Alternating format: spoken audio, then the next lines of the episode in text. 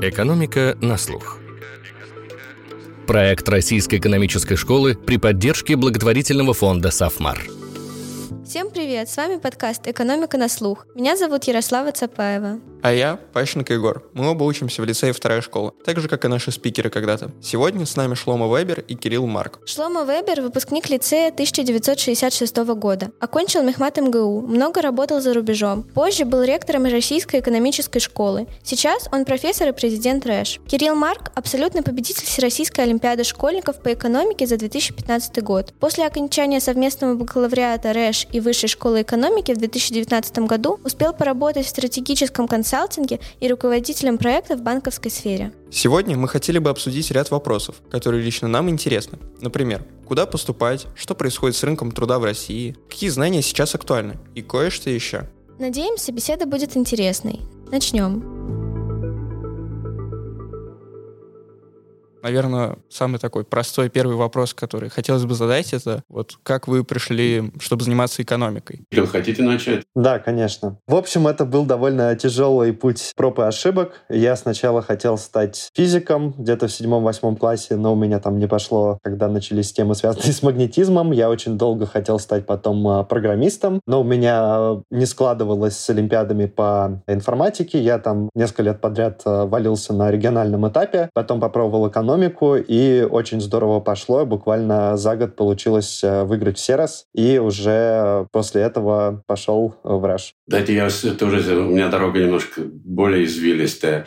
Я закончил мехмат и вообще занимался математикой, ни о чем другом не думал, когда я учился. Тоже Олимпиады выигрывал в свое время, но это уже было очень давно. Но когда я уехал из э, Советского Союза, как-то мне тогда показалось, что вот как бы чистая математика, на... мне хотелось, в общем, мир повидать, почувствовать, пощупать, как-то и принять участие в том, что происходит. И меня всегда интересовала теория игр, всегда интересовала. Теперь я говорю, что она всегда меня интересовала, теперь я уже не помню, что на самом деле меня интересовало. Но на самом деле какой такой стратегический подход к различным событиям, поведению людей интересовал меня всегда. И вот я как-то стал переходить от э, чистой математики. Я закончил кафедру теории чисел, а потом, когда приехал в Израиль, я уже стал свою диссертацию, аспирантуру по теории игр, математической теории игр, а потом ну, в течение многих-многих лет я стал заниматься более-более прикладными вещами. Но на самом деле математика там оказалась очень важным моментом в моей карьере. Так что и потом карьера моя уже была карьера экономиста в течение многих-многих многих лет. У вас в обоих путях присутствует, что была не только экономика. Да, вот как где вот... случился этот переломный момент, и вот как э, действовать сейчас детям, как выбирать между математикой и экономикой? Переломный момент, э, ну, у меня он был э, ровно в том, то, что у меня категорически не складывалось все с программированием. То есть мне получалось там решать задачи в школе, ходить на какие-то кружки, какие-то базовые алгоритмы, но с олимпиадами у меня не получалось. У нас была возможность записаться на окружной этап Олимпиады на любые предметы.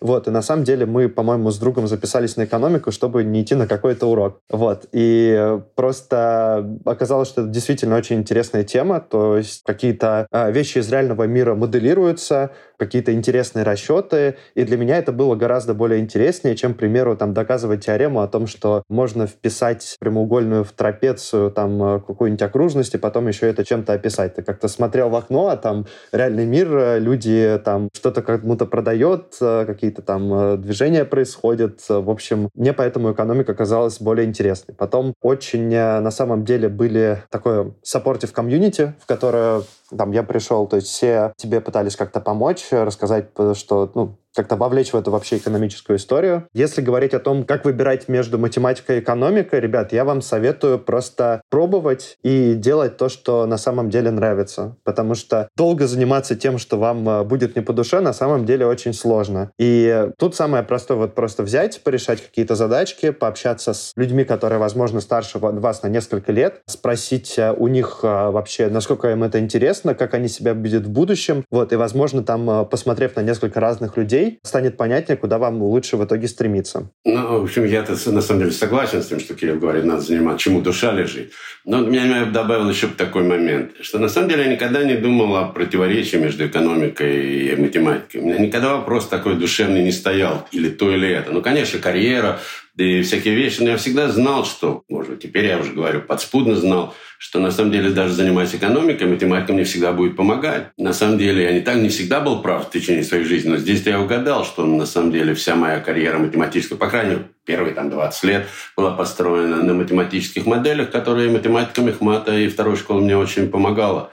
Так что она меня и выводила. Я, кстати, вот благодарен за это, за образование, обучение, которое я получил. Но я никогда не смотрел это одно против другого. Это, может быть, есть какой-то такой подход, дикотомия, ну да, или то, или это. Я не так на это надо смотреть. Надо смотреть, как одно помогает другое, а второе помогает первому. И вот такое движение вперед на самом деле и душевно легче, и, может быть, более полезно. Вот знаете, сейчас есть такая тенденция, наблюдается, что на какие-то факультеты, в частности экономические, дети поступают благодаря олимпиадам. Но вот насколько олимпиады, решение олимпиадных задач отличается от того, чем придется заниматься в институте и уже дальше на работе? Если говорить про первый и второй курс, где будут в основном там курсы по введению в экономику, какая-то микроэкономика, макроэкономика более-менее базовая, то не сильно. То есть это будут все те же самые задачи с небольшим или большим количеством вычислений. Да, будет какая-то более продвинутая математика, там матанализ, где-то еще линейная алгебра, э, какая-то базовая теория вероятности. А дальше уже все зависит от того, куда вы дальше планируете развиваться. Если вас интересует академическая карьера, то, наверное, это уже будет отличаться в том плане, то, что вам гораздо больше нужно будет писать, отдавать свою, собственно, работу на проверку другим людям, получать какие-то рецензии, глубоко закапываться в данные. В общем, очень-очень много работать. Если говорить там про... В мой год очень было популярно там три трека, то есть либо PhD, академическая, либо консалтинг, куда я пошел, либо инвестиционный банкинг. Консалтинг,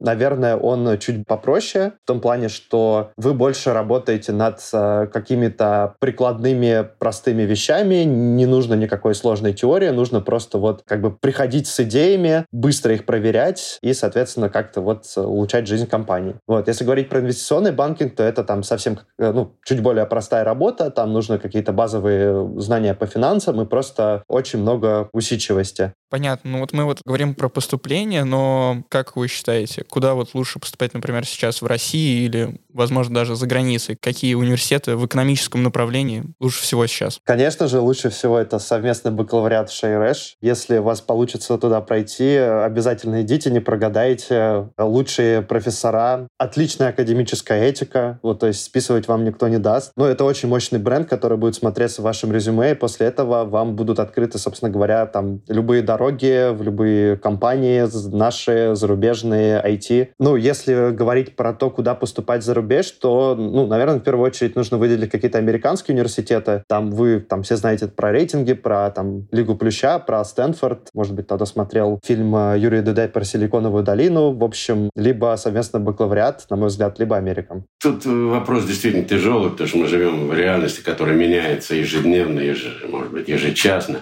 Ну, конечно, с точки зрения бакалавриата, безусловно, Совбак, он является лучшим, что было создано в России за последний год. Так что, если, я думаю, вопросы, вопроса нет. А с точки зрения Запада, ну, смотрите, тут есть несколько дорог. Одна из дорог, если вы хотите заниматься академической деятельностью, понятно. Даже академическую деятельность можно сделать двумя различными направлениями. Можно сначала вступить в магистратуру где-нибудь, э, либо в Европе, либо в магистрскую в Европе на самом деле, и либо сразу на PhD в аспирантуру поступать. Все это возможно. Как выпускники Собака так и делают. Это уже в течение довольно-таки длительного периода. Если же вы не хотите заниматься академической деятельностью, то, понятно, можно делать и магистрскую программу, и ну, в основном, наверное, за рубежом, да, тогда, конечно, это можно будет расширить горизонты не только Соединенные Штаты, а Европа тоже. В Европе, кстати, есть очень хорошие программы сейчас. Можно называть различные университеты. Ну, там, скажем, в Баконе очень хорошая программа, в Милане, Италии, в Испании хорошо, в Англии –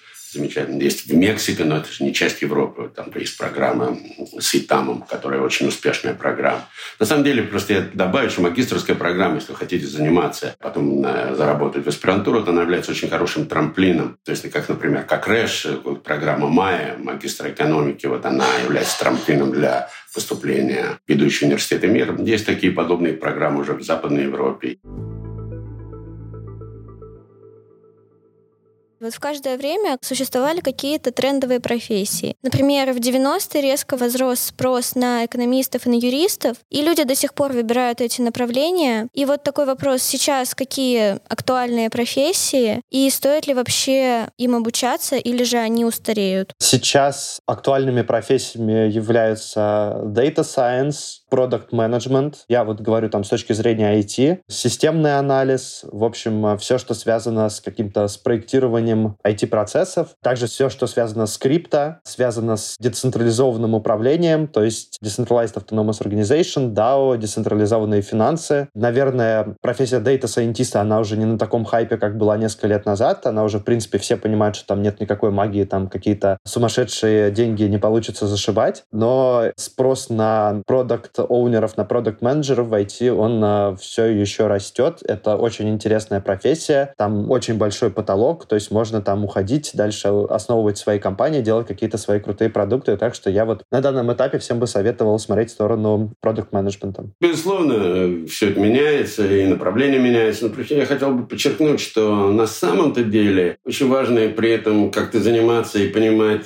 как бы основу, на чем все это построено. Так что занимаюсь даже продукт менеджмент и различными другими вещами. Разбираться в экономике, финансах и в юриспруденции, конечно, совершенно необходимо. Все эти вещи, мы же не можем жить в каком-то оторванном мире. И вот как раз вот эта многостаночность какая-то и понимание того, вы специализируетесь, безусловно, в том, что вы специализируетесь, но надо знать и разбираться во многих вещах. Тут надо сочетать э, как бы более широкую базу с узкой специализацией. Да, то есть базово разбираться в экономике, в статистике, это всегда будет полезно. То есть, получается, на ваш взгляд, всякие трендовые профессии — это просто какой-то есть фундамент, и уже под какие-то определенные ситуации он специализируется, и можно, так сказать, переобучаться, там, не знаю, каждые 10 лет? Да, вполне. Ну вот на моем примере я начинал как э, там обычно аналитик данных Data Scientist, потом стал э, project менеджером в IT. В принципе, я переучился в течение там полугода сразу как что сказать, на рабочем месте. Вот сейчас там больше уже занимаюсь какими-то стартапами, и в будущем, там, не знаю, через 10 лет, возможно, я еще чем-то третьим буду заниматься. Сейчас действительно вот, как бы главная мотивация какая-то, ну, небольшая база и просто ну, мотивация и желание учиться, расти, какие-то делать реальные вещи. Я занимаюсь сейчас экономикой спорта, вот я вам приведу пример. Вот когда набирают команду, ищут игроков, пытаются, ну, скажем, я больше занимаюсь американским спортом, ну, скажем, футбол, баскетбол и особенно бейсбол. Бейсбол самая аналитическая такая, как бы аналитическое направление спорта. Кто на самом деле преуспевает лучше? И на самом деле в течение последних, там, может быть, 10 лет стало важно, чтобы игрок мог играть различных амплуа, то есть скажем, мог бы и в защите, и в полузащите, если мы говорим о футболе, слева, справа. Вот человек, который он становится более ценным и с точки зрения как бы аналитики, он является более ценным для команды. Но при этом, при всем, конечно, должна быть и специализация, в чем-то что-то надо делать очень хорошо. То есть, в общем, на самом деле надо быть способным выполнять какие-то функции на довольно широком диапазоне различных требований и задач, но при этом, конечно, и специализацию, что-то делать хорошо, играть, скажем, на правом краю в футболе или что-то еще. Меняется это, на самом деле, я вот обратил внимание за последние годы, вот раньше так не было. Раньше надо было играешь что-то, что-то делаешь, ну вот ты играй, ну там, скажем, левым защитником, правым защитником или что-то еще. А вот сейчас вот, говорят, а не можешь что-нибудь еще сделать, кроме ну, как на левом краю поиграть, а в центре поля ты можешь поиграть. Вот такие вещи действительно как бы становятся более ценными. Это, становится, это и в спорте, но это и в бизнесе то же самое. То есть, в общем, надо разбираться во всем и при этом что-то еще делать хорошо. Продолжая вашу аналогию, то, что игроки стали более иметь широкий набор навыков, в академии их стали по-другому немного обучать. Как вы думаете, с высшим образованием это может произойти, что оно как-то изменится, то есть, может быть, станет более широким? Э, ребят, мне кажется, оно уже меняется и становится более широким. То есть, э, я, к примеру, в 2015 году, когда поступал э, на совместный бакалавриат, там я думал, что у меня будет в основном там какая-то жесткая экономика и математика. На самом деле я получил очень много знаний по истории, по философии, каким-то базовым по политологии, опять же, data science, программирование, английский, естественно. И на самом деле это мне более или менее там 70% того, что я отучил, оно мне пригодилось. Полностью согласен. Но это действительно изменения в образовании происходят. Ну, давайте возьмем, скажем, даже бизнес-школы, например, скажем. За последние, там, может быть, 10-15 лет там занимаются не только, сказать, чистым бизнесом, но и другими вещами. Например, культура. Вот человек, если вы хотите бизнес открыть, и вы хотите работать, например, с Китаем, но надо же понимать, с кем вы дело имеете, понимать какие-то культурные особенности. Я же не говорю про язык, это уже, может быть, слишком сложно, но понимать вот это вот, что в разных странах, разных, э, может быть, даже в разных регионах ваша деятельность в бизнесе, она зависит от того, с кем вы разговариваете. Надо понимать людей, почему они реагируют так, говорят ли они «да», думают «нет», говорят «нет», а думают «да». Все эти вещи становятся очень важными, и поэтому тот какой-то вот этот культурный элемент и как бы в глобальной среде становится очень важным. Но это не только культура, это вообще различные вещи. То есть действительно образование меняется быстро. Я вот просто я помню те же самые школы, которые мы как бы у нас обследовали там 10 лет назад, то, что происходит сейчас, программа совершенно другая. То есть некоторые основы остаются, а вот настолько более широкое понимание мира, в котором мы живем, становится все более важным. Кирилл, вы отметили, что образование быстро меняется, и одно из последних и таких самых больших изменений — это коронакризис, который затронул, ну, собственно, весь мир, и очень многие школы, вузы, в том числе работа какая-то, офисы, перешли на удаленную систему, на онлайн. Как вы считаете, онлайн-образование, оно может вытеснить офлайн, и если может, то в какой степени? Да, я э, закончил он как раз за полгода до пандемии. Мне кажется, то, что онлайн-образование, оно в первую очередь позволяет делать какие-то более широкие охваты, экономить время учеников на транспорте, вот на там, том, что нужно физически перемещаться между аудиториями, но с другой стороны, у офлайн формата есть, конечно, свои преимущества, то, что проще, наверное, как-то взаимодействовать с учениками, со студентами, какой-то иметь зрительный, физический контакт, опять же, там, по глазам понимать, что человек что-то понял или в чем-то сомневается. Мне кажется, что онлайн-образование вряд ли вытеснит полностью офлайн, и все равно, когда вот а, все с коронавирусом в мире уляжется, я надеюсь, через год, через два, все равно офлайн формат а, будет присутствовать. Ну, конечно. Ну, вот если бы мы решали математическую задачу оптимизации, ну, какой процент должен быть образования онлайн от нуля до ста? Ну, понятно, что сейчас все в этой в нашей ситуации все сдвигается, и куда-то мы переходим к 80%, 90% оптимально.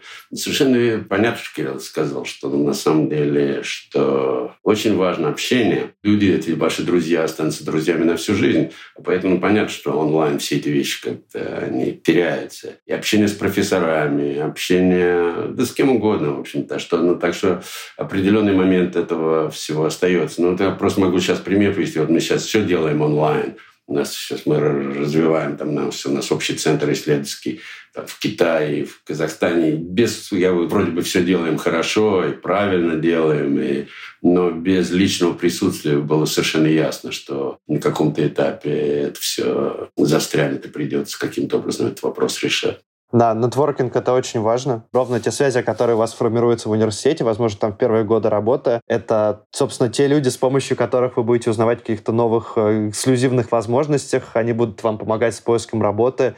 Вместе с ними вы будете делать какие-то совместные проекты они вам будут давать какую-то там, может быть, закрытую информацию. Это сразу не будет понятно, но это вот на самом деле самое ценное, что ты приобретаешь в университете. Ну, естественно, связь тоже с профессорами. То есть, получается, подытоживая, в основном останется в офлайне. Не, ну, зависит от того, какие действительно пропорции, каких часть будет офлайн, часть будет онлайн. А вот эти вот пропорции, они будут меняться в соответствии с требованиями действительности. Вообще и до пандемии был какой-то сфера онлайн-образования. Как вы считаете, вот пандемия, понятное дело, ускорила его, но могли бы мы прийти к тому, что онлайн-образование как-то появится массово в нашей жизни и без пандемии? Или это невозможно было бы скорее? Чтобы онлайн-образование появилось без пандемии? Ну, оно... Оно бы росло, наверное, но просто не такими большими темпами, и вот оставалось бы какой-то небольшой нишей. Если говорить про безумно популярные сейчас курсы, которые тебе помогают впрыгнуть в IT-профессию, то да, наверное, они бы были большей части в онлайне.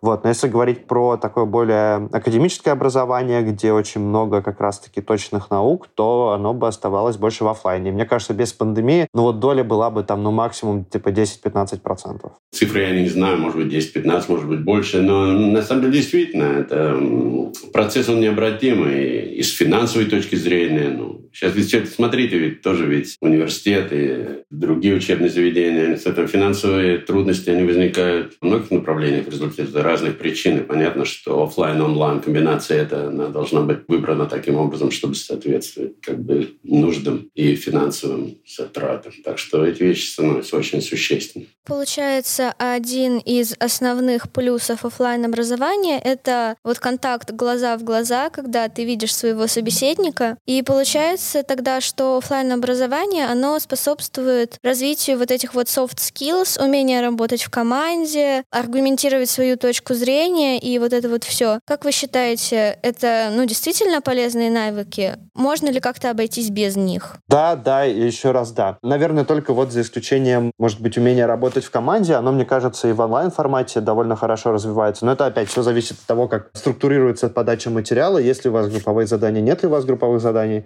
Ну, в целом, да, офлайн формат он как бы больше способствует а, развитию этих навыков. По поводу того, насколько они важны, в принципе, сейчас крупнейшие компании, там, типа Амазона, консалтинговых, да, Яндекс, Google, всегда будут какие-то вопросы про soft skills, то есть ты должен будешь рассказать историю про то, что you must have a backbone, то есть иметь возможность как-то сопротивляться, отстаивать свою точку зрения. И, в принципе, soft skills сейчас становятся э, сильно более важнее там hard скиллов, которые часть автоматизируются, часть ты можешь обучиться прямо на месте работы. То есть главное как раз, чтобы ты мог хорошо взаимодействовать с людьми, у тебя была какая-то мотивация развиваться. И, ну, действительно, офлайн формат он этому очень сильно способствует. Ну, безусловно, soft skills, они важны и становятся важнее. Вот я вот расскажу один, экспери... один, как бы, один случай. У меня сын работает в одной из ведущих консалтинговых компаний в Соединенных Штатах. И в течение вот во, время пандемии он, во-первых, ни разу не встретился со своим начальником. И даже когда разговор шел по Zoom, картинки не было. То есть он, в общем, своего начальника не видел ни разу. Он даже не знает, его встретит на улице и мимо него пройдет. И вот эта история как-то... И вот мы на эту тему говорили, потом еще раз беседовали. Он тоже беседовал с руководством компании. В общем-то, сейчас решили, что это слишком вот отчуждение такое, совсем онлайновое, но не приводит к хорошим результатам. То есть сейчас как бы опять-таки, может быть, будет движение какое-то, ну, когда пандемия закончится, понятно, чтобы люди больше как-то в офис приходили и общение, потому что без этого, без этих soft skills, без этого понимания, ну, что такое команда? Это ведь ну, надо же вместе работать, понять, в глаза смотреть, видеть реакцию человека. Поэтому эти вещи становятся, ну, не знаю, становятся, они всегда были важными, но вот сейчас они в некоторой степени еще важнее. Ну, если вот подытожить все вышесказанное, мы говорили про то, насколько глубокие навыки нужны, насколько нужны soft skills, про офлайн и удаленку. И вот в связи со всем этим, как вы думаете, как меняется рынок труда сейчас и каким вы его видите, там, скажем, через 5 лет, через 10, может быть, еще дальше? Сейчас э, рынок труда становится более заточен не под какие-то конкретные навыки, которыми вы должны там иметь какие-то сертификаты, что-то там понимать, ну, глубоко разбираться в темах, а скорее под то, какой у вас уже есть опыт, какие вы проекты уже реализовали или, соответственно, в каких участвовали, какие реальные задачи делали. Вот. А также гораздо больше начинает цениться общая эрудированность, общий э, кругозор, то есть умение мыслить out of box, предлагать какие-то нестандартные креативные идеи. Ну, соответственно, через 5-10 через лет я думаю, что эти там тенденции только будут усиливаться и скорее будут смотреть больше на как раз-таки на твою мотивацию, на нестандартные решения, которые ты там предлагаешь. Вот я могу привести пример. Я сейчас там, э, там работаю с одним стартапом. Там есть парень из Канады, ему 13 лет. Он уже там почти год работал э, девелопером в разных компаниях, связанных с криптовалютами. Вот. И, собственно, он э, там один из главных контрибьюторов нашего стартапа, потому что он больше всех замотивирован. Вот. Он много работает. Вот. И, собственно, собственно, пытается что-то крутое сделать. Он, например, гораздо более там ценный участник команды, чем, возможно, какие-то профессионалы с, там, с 30-летним опытом. Да, в общем, я согласен. Но, но я бы, ну, скажем, давайте возьмем такой пример. Возьмем с другой стороны. Вот вы говорите про рынок труда, но вот когда вас нанимают на работу, скажем, вас вы говорите, вот у вас есть интервью, джоб-интервью, и тогда в чем вопрос возникает-то? Что очень важно показать, что ну, или найти какое-то что-то общее с тем, кто кто вас интервьюирует. А когда у вас есть широкий кругозор, широкое понимание, вы разбираетесь в большом количестве различных вещей, то, конечно, вам будет как-то легче понять, легче найти эту лазейку, легче найти это общее, что-то общее с тем, кто с вами разговаривает. Чем больше вещей вы понимаете, чем шире у вас кругозор, тем легче вам как бы понять, с кем вы разговариваете и как это действительно разговор обернуть в свою пользу. Так что с этой практической точки зрения понять, что надо разбираться во многих вещах. Ну, как я уже сказал, специфические, конечно, навыки в чем-то одном или двух каких-то таких стезях, они очень важны. Так что, конечно, рынок будет меняться, но люди меняются. Надо все время двигаться вперед. Расширением кругозора заниматься надо постоянно. Вы говорите про изменение рынка труда. Это больше происходит вследствие научного прогресса или экономического развития, или просто он приходит к тому, что и так наиболее эффективно, так сказать? Это очень хороший вопрос. 50-50. А, То есть э, из-за там, научного и экономического прогресса, в принципе, там какие-то может быть, вычислительные задачи, они становятся все более и более автоматизированными. Там меньше нужно, соответственно, иметь какую-то операционную часть э, в бизнесе, которая будет выполнять какие-то однотипные операции. И, э, ну, с другой стороны, это действительно то, что там эффективно. Капитал, он все больше как бы начинает тяготеть к э, новым идеям, к нестандартным решениям, каким-то более рисковым проектам. Смотрите, вот как бы у нас есть две параллельные дороги. Одна дорога, что происходит с точки зрения как бы политики или развития геополитики или какие-то большие события в мире. С другой стороны, другая параллельная как бы стезя – это научное развитие. И что происходит, когда какие происходят потрясения с точки зрения как бы глобальных кризисов, ну там пандемия или что-то еще, то понятно, что что-то вызовы получаются, таким образом мы получаем вызовы. И вот тут-то как раз, с другой стороны, развитие, научное развитие, оно помогает и как бы соответствует тому, что происходит. И вот когда вот есть наш, скажем, я сейчас не знаю, будет кризис, наверное, с едой по всему миру, то это вот и с климатом, вот эти вещи, которые, конечно, которые развивались раньше, будут самыми востребованными. То есть работа продолжается, но вот кто из того, что специфически потребуется, и то, что рынок труда потребует, он зависит от обстоятельств. Мы обсуждаем, и вот мы говорили про рынок труда, и энтузиазм, мотивация, когда человек горит делом, это очень ценится, конечно. И тогда возникает вопрос, вот, Кирилл, вы привели в пример 13-летнего мальчика, который уже работает в крупных компаниях, и вот отсюда вытекает такой вопрос, а нужно ли вообще высшее образование, как оно влияет на будущие доходы человека? Ну, высшее образование, но однозначно положительно влияет на доходы человека, если мы говорим о каком нормальном образовании, где вы действительно получите какую-то базу, получите, опять же, то, что мы говорили а, до этого, какой-то нетворк а, людей, с которыми вместе вы будете что-то интересное делать, вам будут какие-то дополнительные возможности открываться. Если говорить про там, образование там, ради корочки, ради того, чтобы там, не идти в армию, то, наверное, оно в меньшей степени сейчас необходимо, потому что действительно мир полон возможностей, ты можешь там начинать свой бизнес, ты можешь заниматься фрилансом, все, что связано с IT, оно сейчас крайне доступно. И образование, оно как бы две функции выполняет. Прежде всего, ну не прежде всего, одна из этих функций – это сигнал. Вот вы закончили Гарвард, Стэнфорд или Совбак. Вот это сигнал, который вы посылаете своему работодателю, потенциальному работодателю, кому-то еще. О да, что вы способны, сумели, выдержали эту программу. После этого некоторые, через некоторое время, через несколько лет, на самом деле, что становится более важным, это ваш опыт, ваши проекты, и то, что вы уже успели достичь э, как бы в своей деятельности.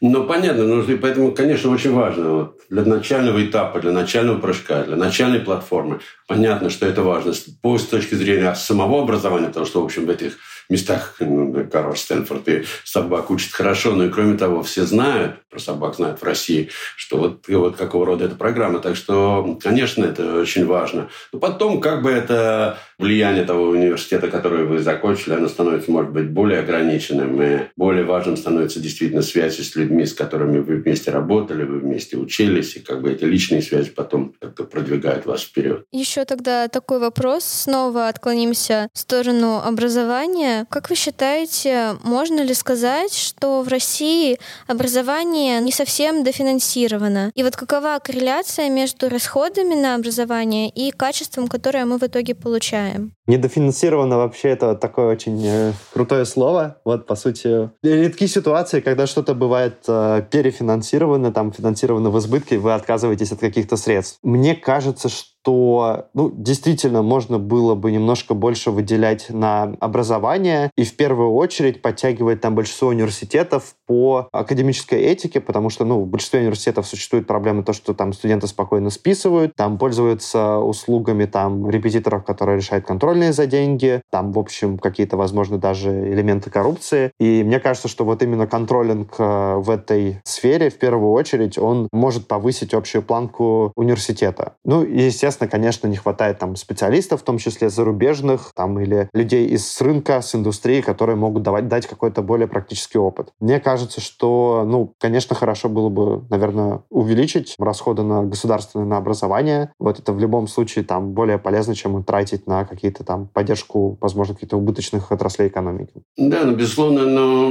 вопрос действительно тяжелый, недофинансирование. Ну, как определить, что такое правильное финансирование? Но на самом деле тут еще вопрос действительно, учат ли правильно, и даже учат ли правильным специальностям прежде всего, а потом правильно ли учат тем же самым специальностям. Ну, я много лет занимался образованием, региональным образованием России, то есть ездил по регионам различным, по различным университетам. И понятно, что обучение, там, скажем, социальным наукам было совершенно недостаточно во многих, там, я даже уезжал там, федеральных университетах, что, что преподают по экономике, социологии там, или других, совершенно недостаточно и неправильно даже с точки зрения того, что понадобится, что требуется людям для, на рынке труда. Так что это не только профессии, но это профессии тоже, но это каким образом? Для того, чтобы было хорошее образование, надо, чтобы хорошие были профессора, и вот это вот вещь, которая на самом-то деле воспитание воспитателей – вот этот э, момент, как это за последние там, 10-15 лет он как-то просел. И поэтому без продвижения преподавателей, преподавательского состава, который знает, понимает как бы, современные методы, современные задачи, вообще понимает, о чем речь, о чем наука говорит. Не обязательно самому быть ученым, да, большим ученым. Надо, по крайней мере, понимать, где вопросы стоят. Если этого нет, то трудно их передать ученикам. Поэтому это ну, я занимался, поскольку я занимался социальными науками в России, то он действительно довольно-таки плачевный во многих местах. Говоря о высшем образовании, ну, есть такое мнение, например, что в России очень плохо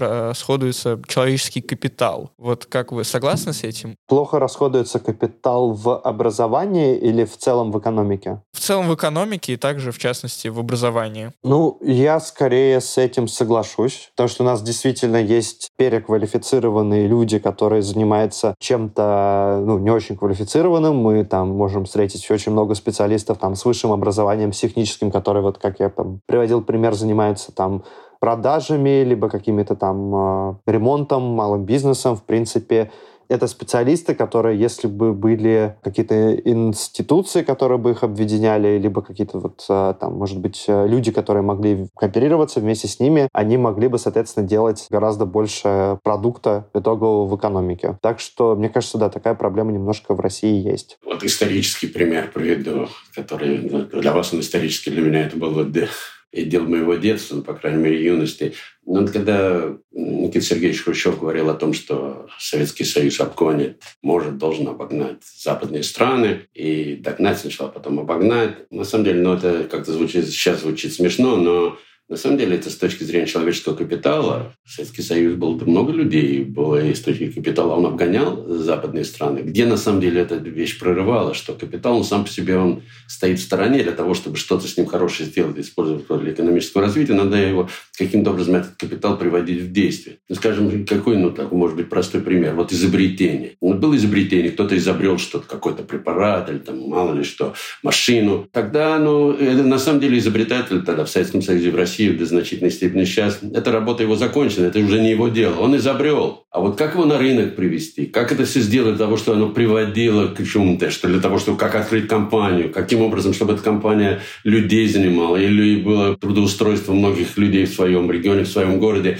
Вот эти вещи совершенно не понимали тогда. И до сих пор плохо понимают. И поэтому сам по себе капитал-то он есть. Но вот как его приводить в действие, вот эти механизмы. И механизмы, они на самом деле такие еще не отработаны. Вот это это очень важно. Да, вот получается, говоря не только об образовании, также есть, там, не знаю, работа с физическим трудом. Почему так происходит, что в Европе и США ручной труд ценится больше, чем в России? Ручной труд на Западе ценится больше, чем в России, потому что на него, соответственно, более высокий спрос. Там люди гораздо меньше хотят делать что-то связанное с тяжелой физической работой. Вот, они хотят, соответственно, там заниматься какой-то непыльной работой в офисе, удаленно. Вот, и поэтому получается, что там действительно зарплата у неквалифицированных людей, как бы разница между квалифицированными и неквалифицированными, она гораздо ниже. Ну и, в принципе, там, да, люди больше стремятся к каким-то вот работам из сферы услуг, более каким-то вот как раз э, руководящим позициям. Вот, у нас получается, что в России гораздо больше предложений неквалифицированного труда, когда действительно люди просто вот, э, что называется, идут работать вот на какую-то работу, лишь бы прокормиться. Ну, кстати, тяжелый вопрос. Я на самом деле не очень уверен и не знаю, какие данные есть по этому вопросу с оценки физического труда на Западе и